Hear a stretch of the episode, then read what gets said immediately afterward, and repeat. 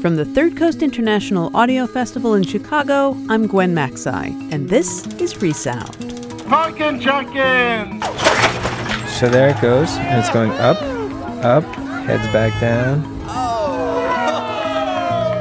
Right into the pond, about a thousand feet away. Great radio is everywhere, but you can't be, which is why Resound collects, curates, and brings you the best stories from around the world. We listen to everything we can get our ears on, on the air, the internet, via podcast, even old tapes tucked away in dusty attics, and share it with you each week on Resound.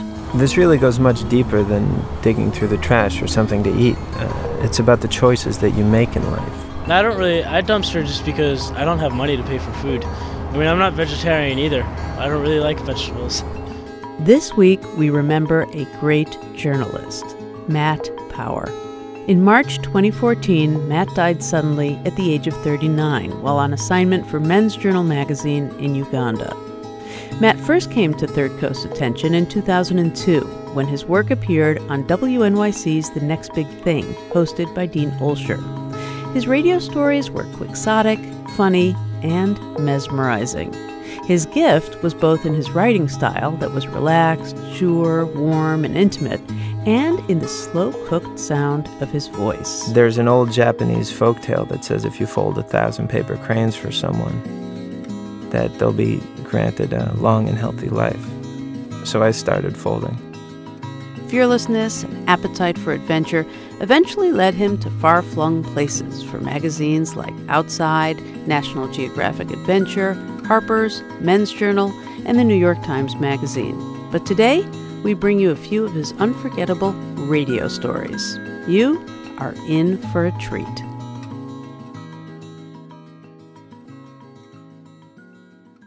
Matt Power's medium of choice was the written word. But when he crossed paths with WNYC's The Next Big Thing, a show that ran for five years, he started dabbling in radio. And are we glad he did? He wasn't in the field for long. He stopped producing radio when the next big thing went off the air in 2006. But while he was working in our world, he made a deep impression on those who heard his work. Here's host Dean Olsher. Matt came to us through a producer at WNYC who had known his work. He had written a piece about Allen Ginsberg and a personal relationship that he had with him. And uh, she thought that this would make a good piece of radio, and she introduced him to us. And he was really unlike anybody else we had ever seen in the public radio world. And that personality, you know, pretty quickly came out in the radio pieces that he did. Um, he had this really funny combination of just sort of solemnity and goofiness at the same time. And we thought, oh, well, we want to turn him into a radio person. The first story Matt Power wrote for the next big thing was called Holy Soul, about his relationship with beat poet Allen Ginsberg. It was adapted from an article he wrote for Heeb magazine, and as soon as we heard it, we knew that a new, unique voice had just been added to the talent pool. In fact, we liked it so much, we put it on the first Resound show ever in 2004. Here is Holy Soul. It's been five years since Allen Ginsberg died. I've lived in New York that whole time. Ev- everywhere I go in the city, I feel him. I feel his presence. Uh, in Tompkins Square Park and the junkies there and the punk kids cooking food for the homeless. Even in strange places like uh, the, the pigeons flying around the smokestacks at the Con Ed plant up on 14th Street. Something in him has been infused into the city for me. In September, I, I was living on 3rd Street at the time, and every morning you would wake up and, and the smoke was there from ground zero. You could smell it. And I imagined that line from Howl. It, it kept coming back to me where he, where he talks about the people who were burned alive in their innocent flannel suits. Who cut their wrists three times unsuccessfully, gave up, and were forced to open antique stores where they thought they were growing old and cried. Who were burned alive in their innocent flannel suits on Madison Avenue. I imagined him down there at ground zero, meditating or proposing that they plant a sunflower field in that void there. Someone once asked him if he minded, in his last years, if he minded living alone in New York with no family. And he made this expansive gesture to the street corner and, and said, This is my family.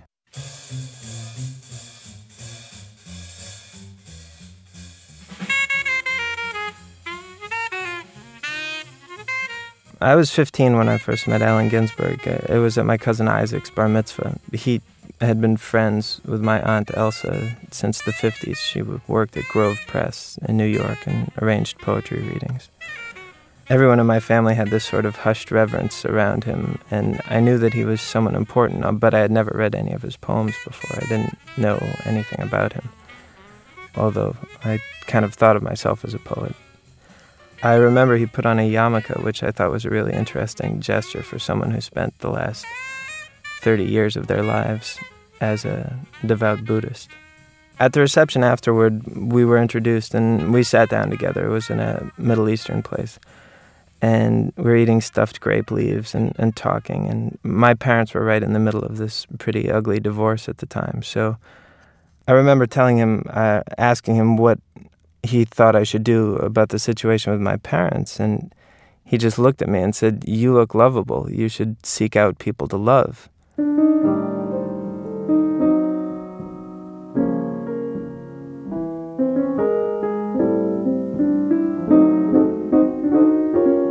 Not long after, he asked me if I wanted to take a walk with him. I was 15 years old at the time. I didn't think anything was particularly strange about it, but years later, when I mentioned it to him again, he, he asked me if I thought he had been hitting on me that night.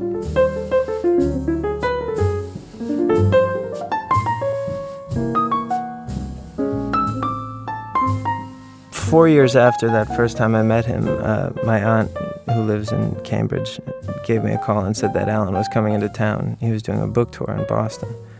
So I, I drove down and I spent the whole afternoon at her house pacing around waiting for him to get there. And I wanted to make some kind of a good impression.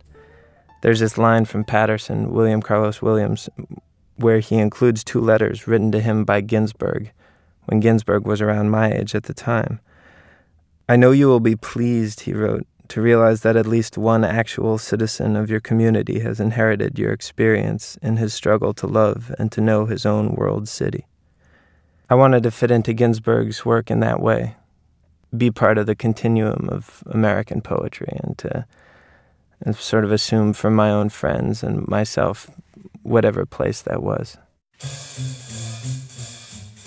He arrived at the door. He has a cloth bag full of poetry over one shoulder, and he's holding his harmonium, uh, which later I would see at uh, Sotheby's auction get auctioned off for fifteen thousand dollars.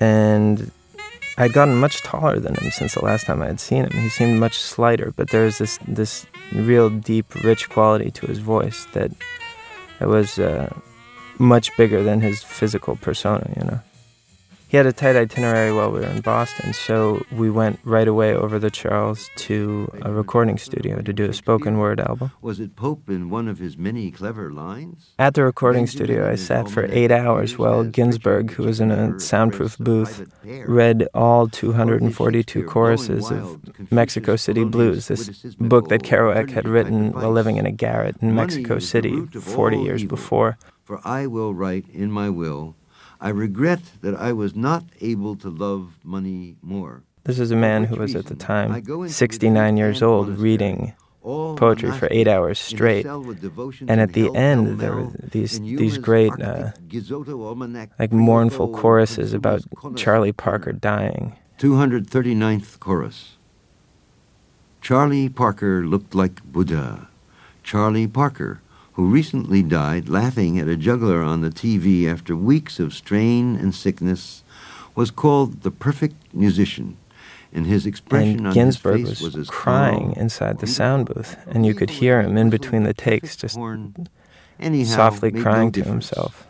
Charlie Parker, forgive me.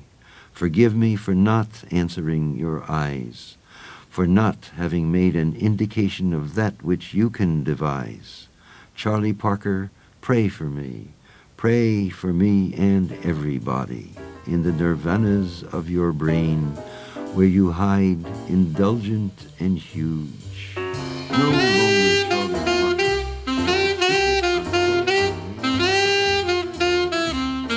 By 2 a.m., we finished the recording session and we went back over to Cambridge.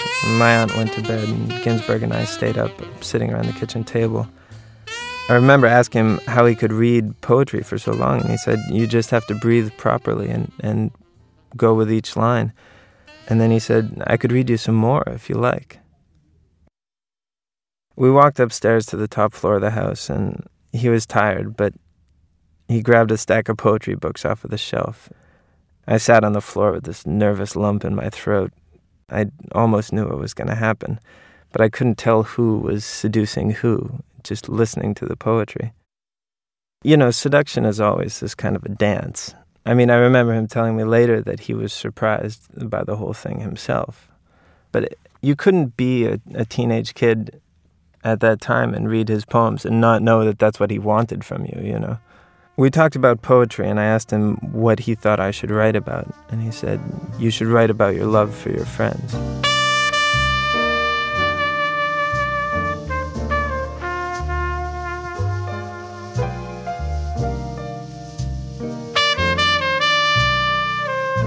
It was almost four in the morning, but I was wide awake.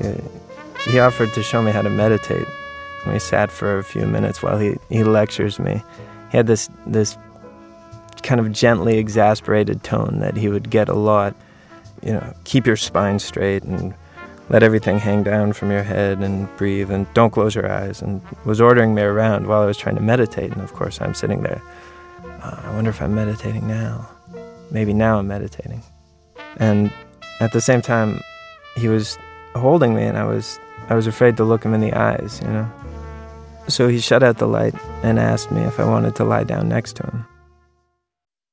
And there was this incredible nervous feeling. Like I didn't know exactly what I wanted out of this encounter, but I knew somehow it was it was meant to happen. Like uh, this connection with all these these ghosts of my imagination, everything I had ever thought poetry was supposed to be about. Something in the moment made me at least want to pretend that I was fearless. So I, I laid down in the bed with my shoes on. My heart was racing. I felt, I, I don't know, like I was being married or something. Uh, I was afraid, but unbearably curious at the same time. Ginsberg got up and he went over to the sink and he started washing his socks, which is something I've never seen anyone do before. And uh, it seems strange for me, for someone who would read poems in front of a, a rapt audience of a thousand people, to be standing there at four in the morning washing his socks out in the sink.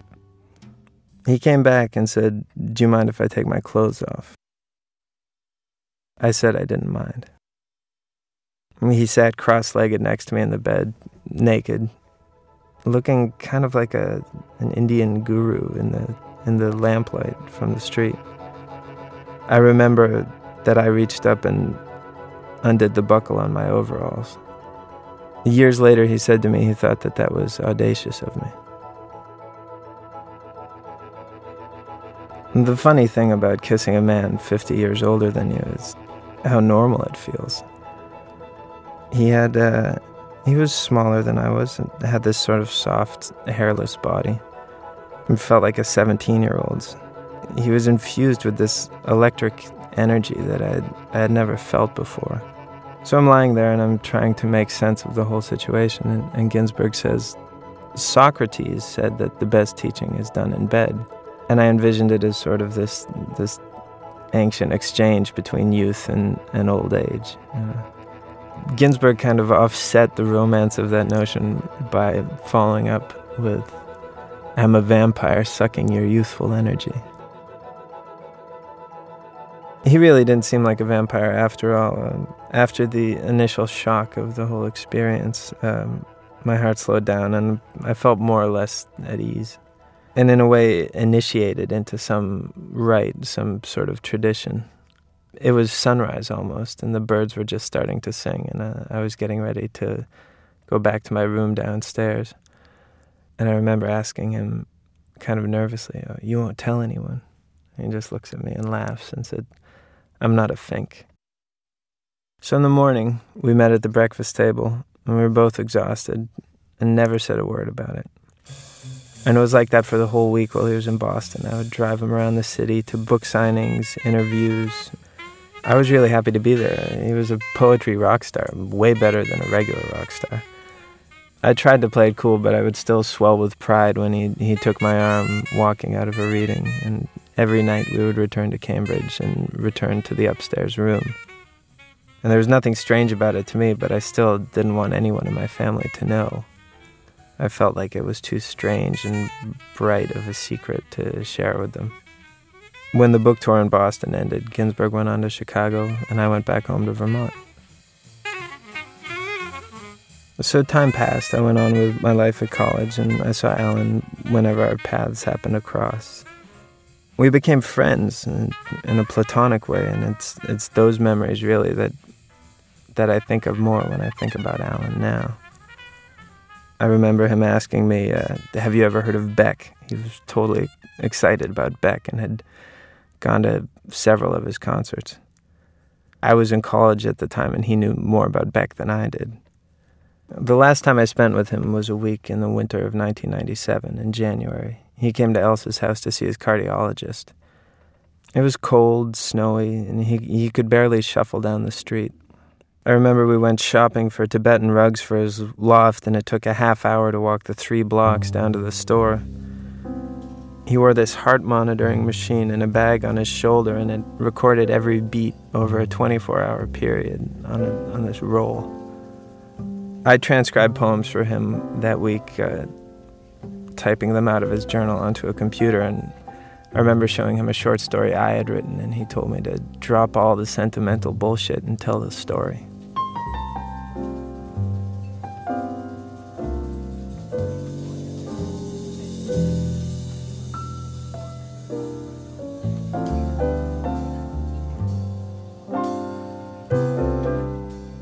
Allen was still at Elsa's when I had to leave to go to an internship in Austria. I remember kissing him goodbye on the lips, and he stood in the doorway as my airport taxi pulled away. Three months later, I got an email from my aunt saying that Allen had been diagnosed with terminal liver cancer and that he only had six months to live. There's an old Japanese folk tale that says if you fold a thousand paper cranes for someone, that they'll be granted a long and healthy life.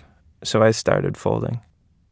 And four days and 600 cranes later, I got another email from Elsa, which said, uh, Akeb us in Asina, which didn't, of course, make any sense, but I looked at the keyboard and translated it to Allen is in a coma. She was crying so hard when she wrote it that she couldn't see what she was typing. And the next day he died. And I remember going out into the woods and sobbing, almost as much for myself as for him, because I was moving to New York that summer and I had this vision of, you know, spending time with him, walking around with him, going shopping for him, and knowing him for years, having him be my tour guide of New York City. And suddenly he was gone.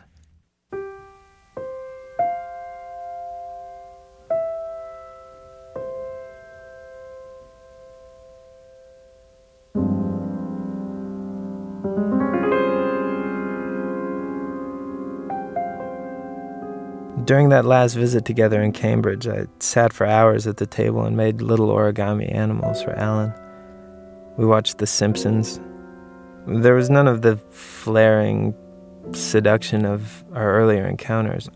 I've wondered since then if I should have gone to him in those nights, if I had some sort of youthful energy that could have brought back some of his strength. But I didn't. It seemed to me then that the, the last sort of reserves of his old self had concentrated in his voice. And that was still as vibrant as it had always been, even though his body was incredibly frail.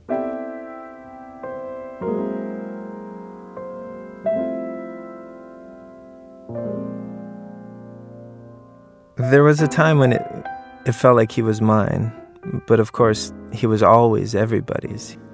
Allen belongs to everybody who who sees the way he put it uh, the dearness of the vanishing moment.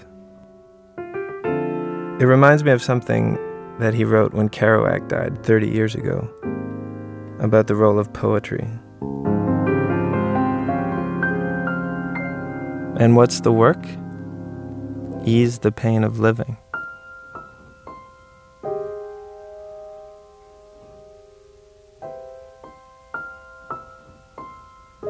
Holy Soul by Matt Power, produced for WNYC's The Next Big Thing.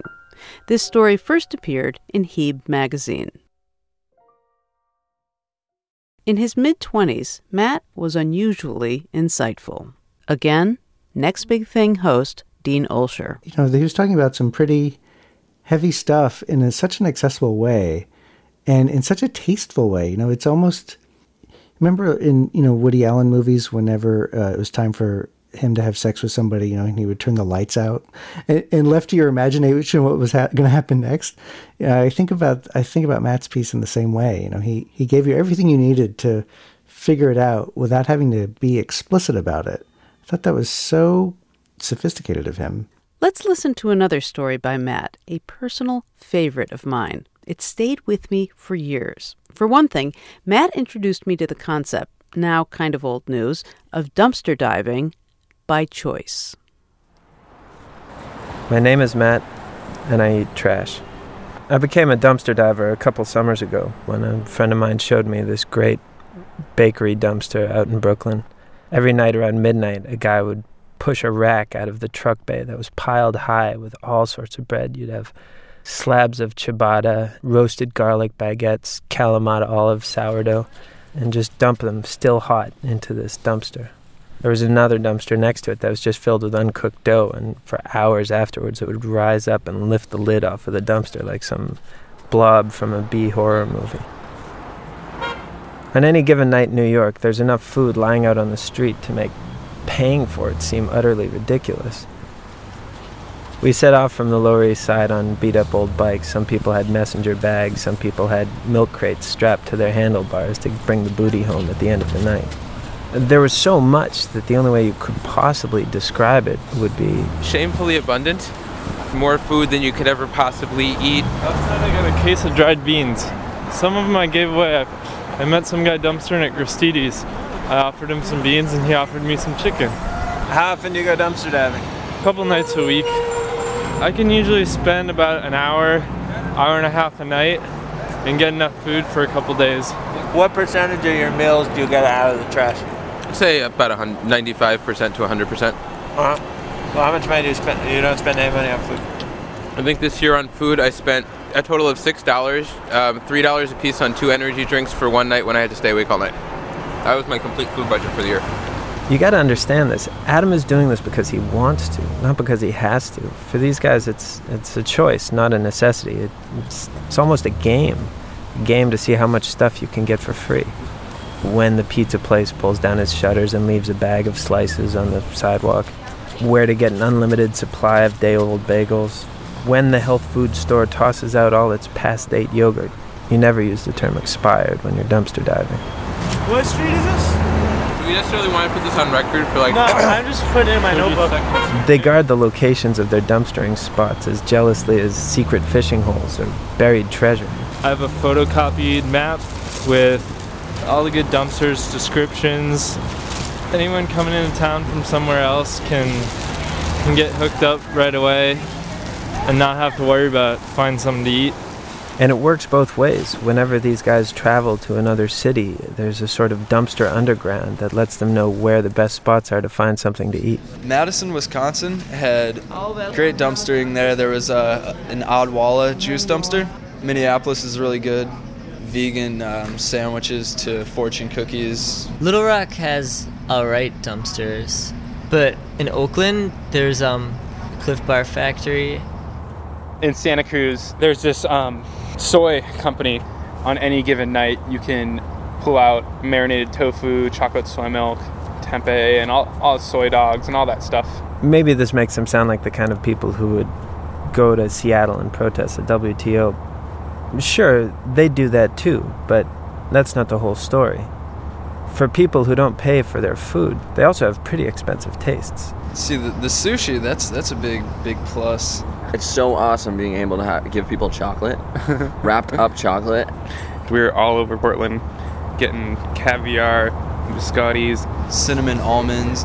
Their culinary preferences sort of reflect their ambivalence towards society. In fact, to them, it's a logical reaction to the wastefulness of modern society, but it's not as though they have any kind of unified front. Their opinions on what they do are as diverse as the contents of the dumpsters themselves. I see myself as something that's outside of capitalism.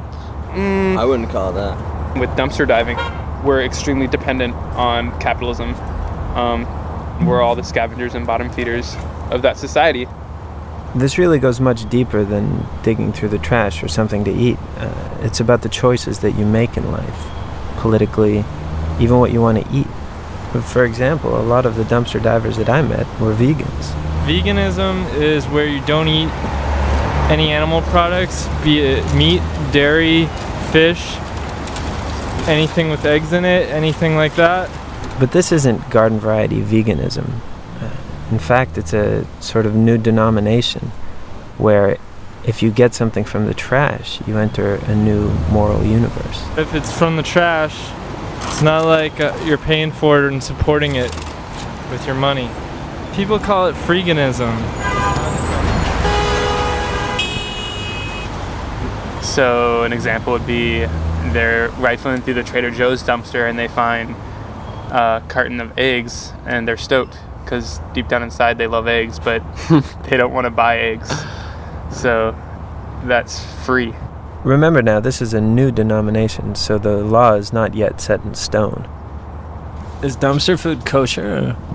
Um, I mean, according to the laws of Judaism, I think if it's made kosher, it's kosher. I mean, I don't think the dumpster breaks any laws of kosher. Yeah. You're not kosher anyway, so you don't really worry about it. I don't keep kosher. All right, some philosophical ruminations might be a bit of a stretch. Still, there's an unwritten ethical code that they all follow. If you care about where you're dumpstering and want to ever come back, you're going to leave the place neat. You're going to leave all the bags tied up when you're done. Otherwise, people might start locking up the dumpsters. Who knows? Not all dumpster divers are following lofty ideals. I don't really. I dumpster just because I don't have money to pay for food. I mean, I'm not vegetarian either. I don't really like vegetables. Sure, they have maps and they know where the best spots to go are, but sometimes you don't find anything. It's hit or miss, so when you win, you really feel like you hit the jackpot. Like at this fancy French pastry shop we went to in the East Village. Yo! What are we It's looking lemon. at here? It's lemon cream pie. There were slightly dented tarts, uh, pies that were a little bit flat, eclairs with a, a few coffee grounds that needed to be Kind of brushed it. off. We got raspberries, we got strawberries, we got blackberries. There's something incredible about scarfing down this $10 pastry that you got for free. It's delicious. Oh my god. It's radical. This is like the best dessert I've tasted in months. I Come here once a week or so when I want to treat myself. Still, there was there's something sad about the whole endeavor. It isn't the humiliation of being stared at by people as you eat out of the trash. It it stemmed from the the vastness of this this river of trash that was being produced by the city, and this this sense of the enormous gulf between you and the whole rest of society when you decide to dive in.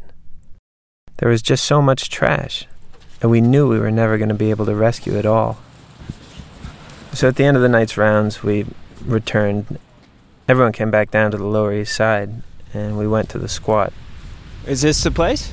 It's a sort of uh, a dumpstered building, an old abandoned school building on the Bowery that they've taken over and moved into. This is a kind of dark, quite dark hallway. Got a flashlight? They've pirated electricity from the building next door. There's a clock, there's a stereo, a record player, tape deck, dual tape deck, recorder. We have a toaster, we have a blender. So what are you making right now, Deadbolt? Making a smoothie. Out of what? Bananas. It's really comfortable here. It's This is the main room. they've made a home for themselves, and it seems like the kind of existence that could go on forever. I guess I could just keep going, you know, like old tramps out in the west. And I know I, and I could do that, but I don't know if that's the kind of life I want to live. That's Paul, remember, the one who doesn't like vegetables? And then my mom bugs me about whether I'm going to settle down. I'm not 18 anymore. I'm not 20. I'm not 22. You know, like I'm getting older. But like after I'm 25, it's just like I'm not like a kid anymore. You know, for some reason, I don't know. Trying to hang out with people that like have jobs and work, and like they can go out and do things, and you know you can't. You still want to hang out with them, but like all of a sudden, like the fact that you don't have money and they do is like a very clear line. It's almost like, well, I can't really hang out with you. Can't we just hang out under a bridge? you know, like can't we just sit on a street corner? Paul may decide this isn't for him. He may feel too disconnected from his friends to keep on dumpster diving.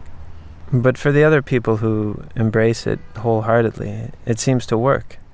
They've created a sort of community outside, beyond the frontiers of normal society that everyone else lives in, in which they take care of each other.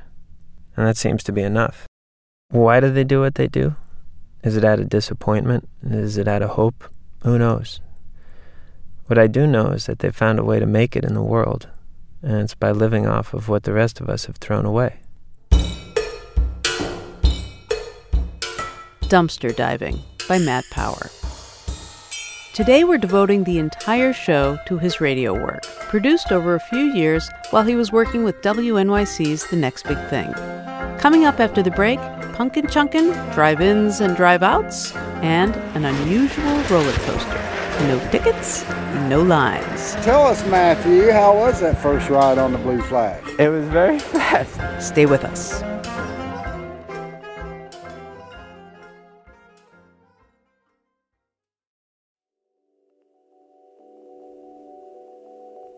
You're listening to Resound from the Third Coast International Audio Festival in Chicago. Today, our episode is a tribute to the journalist Matt Power, who passed away in March of 2014. Up to this point in Matt Power's fledgling radio career, he was reporting on what he knew best his own life, essentially eating out of dumpsters and squatting in an artist collective in Long Island City. Unique life, unique voice. Eventually, he began to look elsewhere for quirky stories that captured his curiosity, like this one about squash and squashing squash in a very loud, big, public way. Perfect Matt Power territory. Punkin Chunkin! So rise and shine, everybody. We're here to have a good time and be safe out here. That's right, Punkin Chunkin. For the last 17 years, in the middle of nowhere, southern Delaware, people have come from all over the country to launch pumpkins as far as they can across a giant empty field.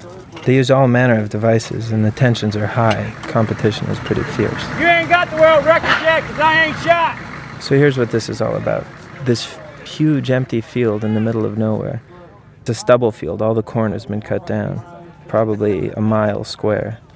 One side of it is filled with row after row of the most extraordinary devices you've ever seen in your life. Huge cannons. They also use catapults built in the style of the ancient Romans. Some of these cannons, you have to understand, have a 150 foot barrel. They're mounted on the back of a Mack truck. Whoa, whoa, whoa, whoa. They're terrifying. The noise, you jump straight up in the air when you hear it. They look like giant metallic insects crawling across the landscape. It's as though a, a group of juvenile dinosaurs have left their toy chests scattered across a farm field. And it's all to shoot this pumpkin the size of a soccer ball. It is kind of like putting a spitball in a straw and going. Except in this case, the spitball goes how far?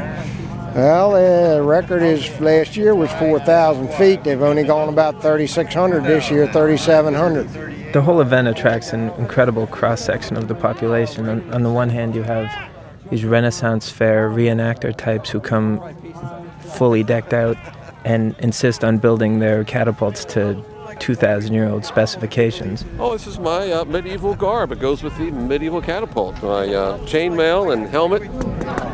Got my sword here. You got a shield in case I need it.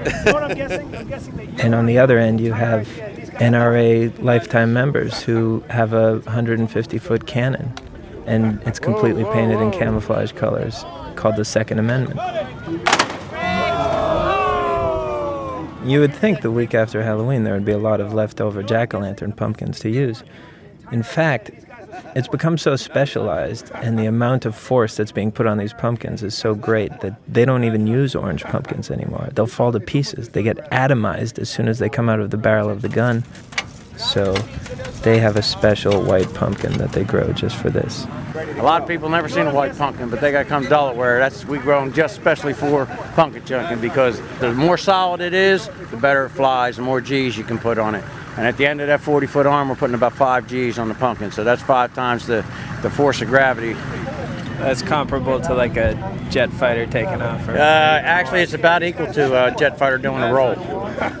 So. Now, I don't know that much about jet fighters or G forces or anything, but under the circumstances, you can't help but get caught up in the mood of the event. And there's a sort of a, a backyard Dadaism going on where all this creative energy is being put towards this completely absurd end. There's absolutely no application for this other than the building of it and chucking pumpkins. It's like creation devoid of utility. Yeah. I mean, it, it has no practical utility, but it's for its like, own sake. Like most art, you know, you look at painting. It is art. This is absolute art. It's, it's for its own You know, sake. And their imaginations are limited only by their wallets. Say I was Bill Gates, I would have the technology and the money to build what I really wanted to build, which would be basically a railgun. I mean, the, the military's had railguns for years. They were thinking of using them for launching satellites without rocket technology. So you could put a pumpkin into orbit. Well, I don't know about that. It brings up uh, another problem. What would happen to a pumpkin if it broke the speed of sound? Would the structural integrity of the pumpkin hold up to that? It's an imprecise uh, science, that's for sure. You know.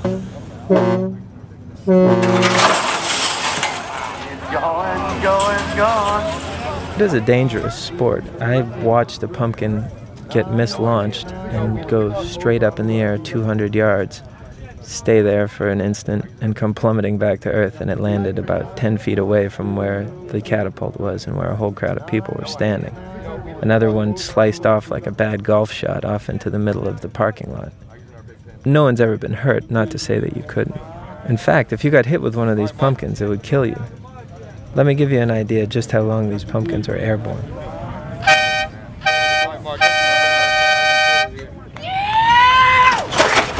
So there it goes, and it's going up, up, up, hits the peak of its arc, heads back down, down, right into the pond about a thousand feet away. Sometimes things don't go as planned.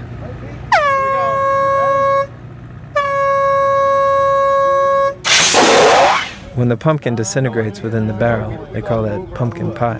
Pie, pie, come on in. There's something so infectious about pumpkin chunking that within a matter of minutes, I had crossed over the line and was one of them. I was ready to give advice to anyone, regardless of whether they wanted it. You know what you should do?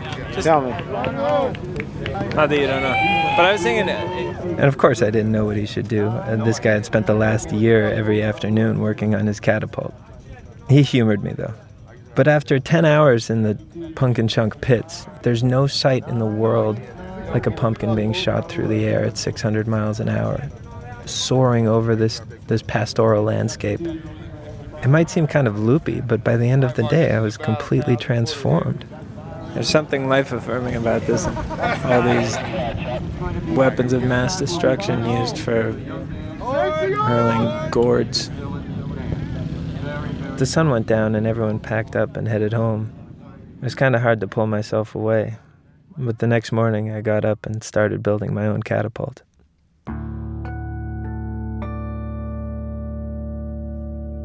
Flying Pumpkins by Matt Power. Again, former Next Big Thing host Dean Olsher. This was where I got the sense that Matt was moving out of the world that he was comfortable with and the world that he was from and moving into uh, collecting stories from the life outside his own world. And it was the first of those instances where uh, I saw that he had this really whimsical side. You really do, after hearing a piece by him, I feel like you want to be him. I really do feel like you just want to follow him wherever he goes because wherever he goes, you know it's going to be interesting. Yep. On the back of his motorcycle.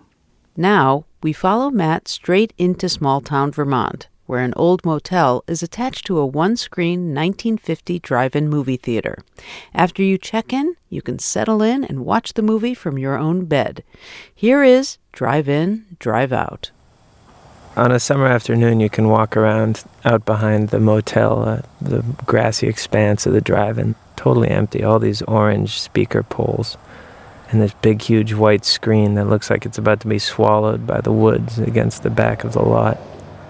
There's nothing quite so post apocalyptically American as an empty drive in.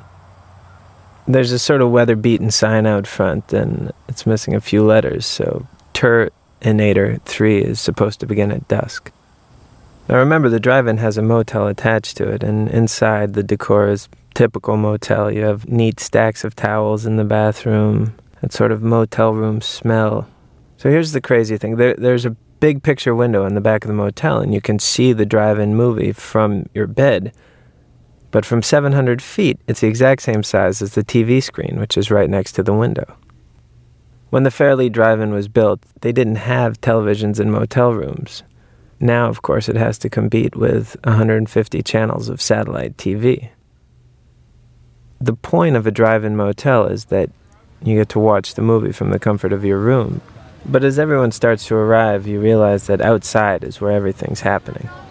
This is definitely not the kind of motel you would want to come to to have an illicit affair or be on the run from the law. Uh, half the town shows up on Saturday nights. Even on rainy Saturday nights like this one, there were couples, carloads of high school kids, a whole families started to arrive. Hallelujah, it ain't raining right now. No, and I hope it doesn't. So is that two? Two, please. There were the regulars, like the guy in the pickup truck who hadn't missed a single feature all summer. It's rain or shine, you know, weather doesn't really affect it. Right, right. If it's good weather, we usually sit in the back of the truck, but nights like this, well, a little No. on the damp side. But you came out anyway, you didn't Yep. mind if it Oh, was yeah, we don't- we don't mind. And then there were the people that were revisiting their old haunts. There's a sort of timeless quality to the drive in. People keep coming back to do the things that drive ins are famous for. and now I get to make out with my wife. I mean, you know, this is this is the stuff of youth. Finally, at dusk, that constantly moving target, the show starts. Drive ins are not about the films, and as the movie played, kids ran around shouting between the cars. It's like a carnival, and there's this sense of unrestricted freedom that descends on all the people that are there. They're kind of beyond the reach of authority. They smoke, they bring their dogs, they bring their kids in their pajamas. One guy even came with a boat attached to the back of his truck. Authority came in the form of Bruce, the security guard, whose job it was to walk around with a flashlight and, and try and keep some sort of order. He didn't have much luck reining people in. Bruce is still fuming about the people a few weeks ago who couldn't help but fire up their barbecue in the middle of the film. Of all things, they went to the ticket booth when they first got here and asked if they had lighter fluid. And she said no. She said, You're not supposed to have barbecue or fires anyway. Oh, okay. And back to the car they went. The thing was cherry red come intermission time. They took the cover on it, they threw off it, they threw hamburgers on it, and there's this smoke billowing up in the middle of the intermission reel. It's like for crying out loud. You know, how numb can some people be? With its minor scandals and small town gossip, the drive in is sort of a temporary village. All these different permutations of family and couples and friends. It's a sort of town common where everyone comes to participate in civic life, but instead of your local selectman, it, there's the future governor of California. Desire is irrelevant. I am a machine. Even though these people have never seen this movie before, it's gonna seem just as familiar to them as this same intermission reel that's spooled out between double features for the last 50 years. The show starts in seven minutes. You know, you have the ice creams twirling their spoons like majorettes, uh, the candy bars walking back and forth across a tightrope. And there's a hot dog bun, except it's a lion tamer, and it's making this hot dog do tricks. After its routine, the hot dog jumps into the bun. The crowd had no trouble interpreting the thinly veiled symbolism. But after all, sometimes a hot dog is just a hot dog, and everybody flocked to the snack bar. Two cheeseburgers, two hot dogs.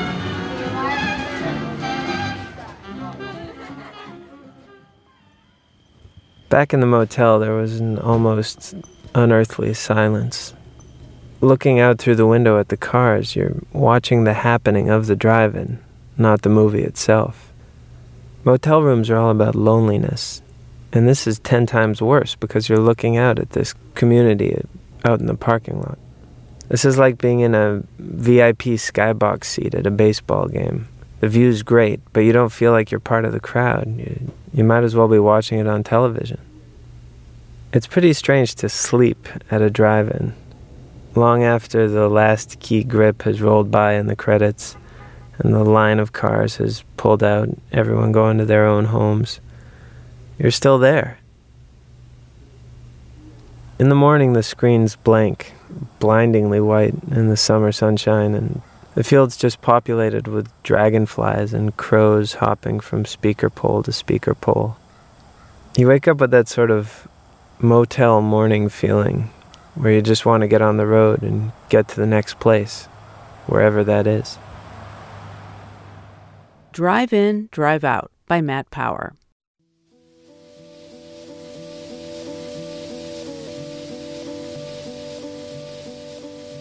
It became clear early on in both Matt Power's radio and print work that he was driven by a sense of adventure. If something piqued his interest, he had to check it out. Like when he heard about a guy who built his own roller coaster in his backyard. Matt rode his motorcycle across the country right into that backyard in Bruceville, Indiana. Actually, I drove right by the first time. It was almost completely hidden by the corn. I had expected some sort of three story screamer. This thing looked more like a jungle gym. All you could see is this arch of track looping over the top of a work shed. I had traveled halfway across the country for this. Still, I, I wanted to know something about the kind of man who would build a roller coaster in the middle of a cornfield. And it turns out that John Ivers had his reasons. I love to go to amusement parks and ride the rides, but I can't stand waiting in line. John Ivers is a practical man. He's 50 years old. He's got a head of graying hair and mustache. Smokes a lot of cigarettes. Uh, his day job, he works at a factory that manufactures grain handling equipment. But on the weekends, he likes to tinker around in his tool shed. Sometime back in 1999, he decided he was going to build a roller coaster. This isn't to say that he was drawing up blueprints or anything. Uh, be honest with you, I'm not uh, not an educated engineer or uh, mathematician or anything like that. It was more or less just trial and error. Ivers is modest. People have come on pilgrimages from all over the country to see his roller coaster. Among aficionados, he's a sort of do it yourself folk hero, which is kind of funny because the roller coaster has such humble origins. When he started building, he was just using bits and pieces that he had collected in his tool shed. It's a one person roller coaster, so he had a seat taken out of a minivan, which he mounted on this car, and he had a four inch bulldozer seat belt. And then he painted the whole thing blue when he got a deal on royal blue enamel paint at the local hardware store, hence the name of the Blue Flash. The tracks were built, the coaster was starting to take shape, but he didn't know if it was going to work until he took it for a test ride. So uh, we put a couple sandbags on the car and tried to run it. You know, well, they didn't. The sandbags wanted to fly out in a loop. You know, not stay in there. Didn't work real good. So with the sandbags flying off, that wasn't going to work. So John Ivers did what any self-respecting scientist would do. I just strapped myself in it. Down the hill I went, and I come through the loop, and I ramped right off the end of the track and landed over there in the yard, and then I knew it was going to work.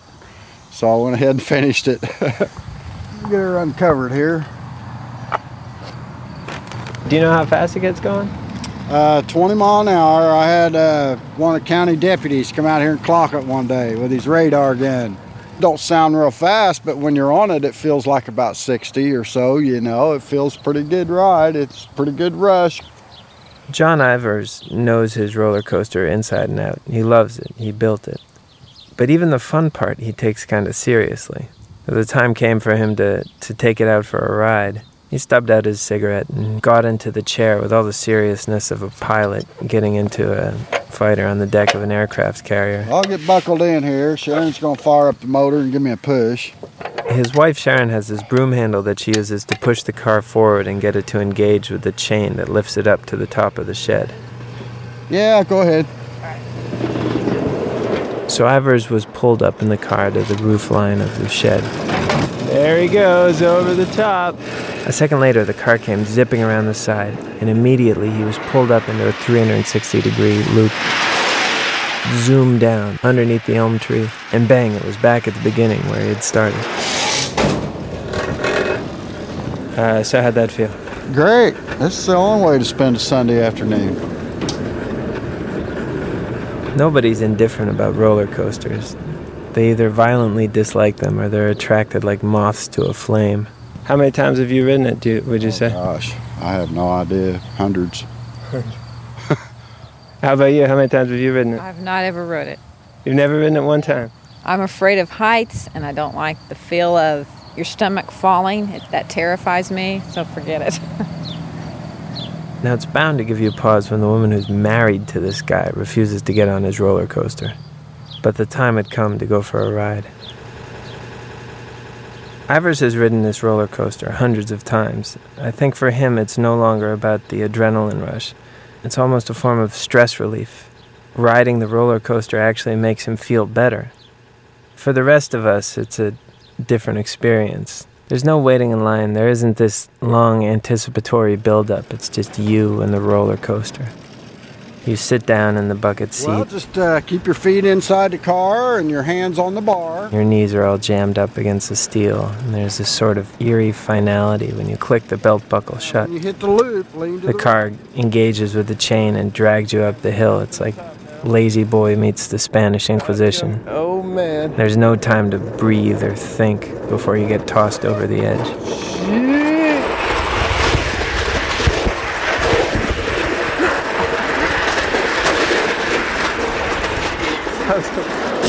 Going right So, uh, tell us, Matthew, how was that first ride on the Blue Flash? It was very fast. You want to try it again while you're here? Well, I guess if I'm only gonna. Yeah.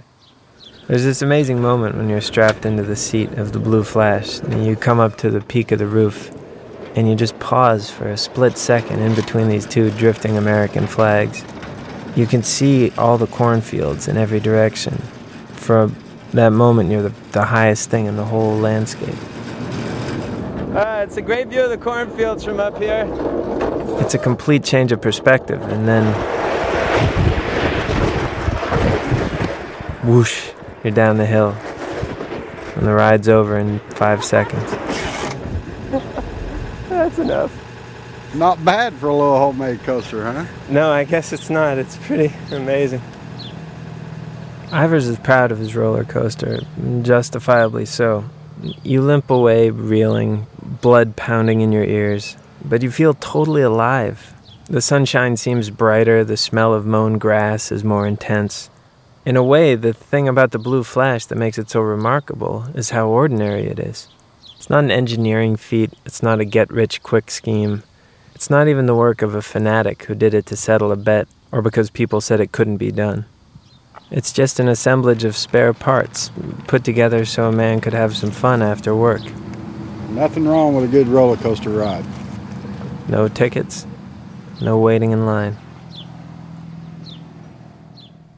Free Ride by Matt Power, whose timeless work we're celebrating today. Again, Dean Olsher. the idea that that uh, you know people on the radio can be surrogates for us that's why i listen to the radio and um, and i feel that there's so much to be gained by having somebody out there having an experience and then translating it for us through their words uh, that is such a valuable thing and and matt embodied that so well Dean Olsher, former host of WNYC's The Next Big Thing and current host of The Really Big Questions by Sound Vision Productions. You can find a link to both of Dean's shows and more of Matt Power's work on our website, thirdcoastfestival.org. Matt Power was a prolific writer and will be remembered by most for his magazine stories A Trek into Tasmania, riding along with the U.S. Medevac Corps in Afghanistan, reporting on drug resistant malaria in Cambodia. But I also hope people will continue to take time to hear his voice, his tone, his lilt, his serenity, and his soft grit, because that said so much. At Third Coast, we feel we're better for having heard him. And I, for one, will never forget him. Matt Power. I'm standing up on top of a pedestrian walkway above one of the busiest intersections in Delhi right now. 1974 to 2014. There's also animals, whole packs of wild dogs, monkeys, and if a cow comes up, everyone will stop dead to avoid hitting it. People who hit cows have been known to be lynched on the streets of Delhi. The Hindu fundamentalists don't approve of running over of cows.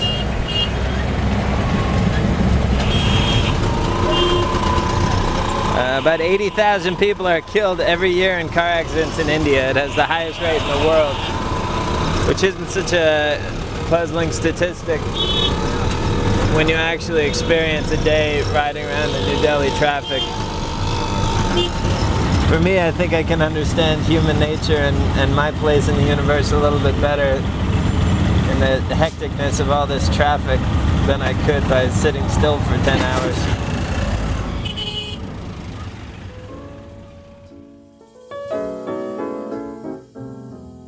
Since Matt's death in 2014, New York University has started the Matthew Power Literary Reporting Award to help writers with as singular an approach as Matt's.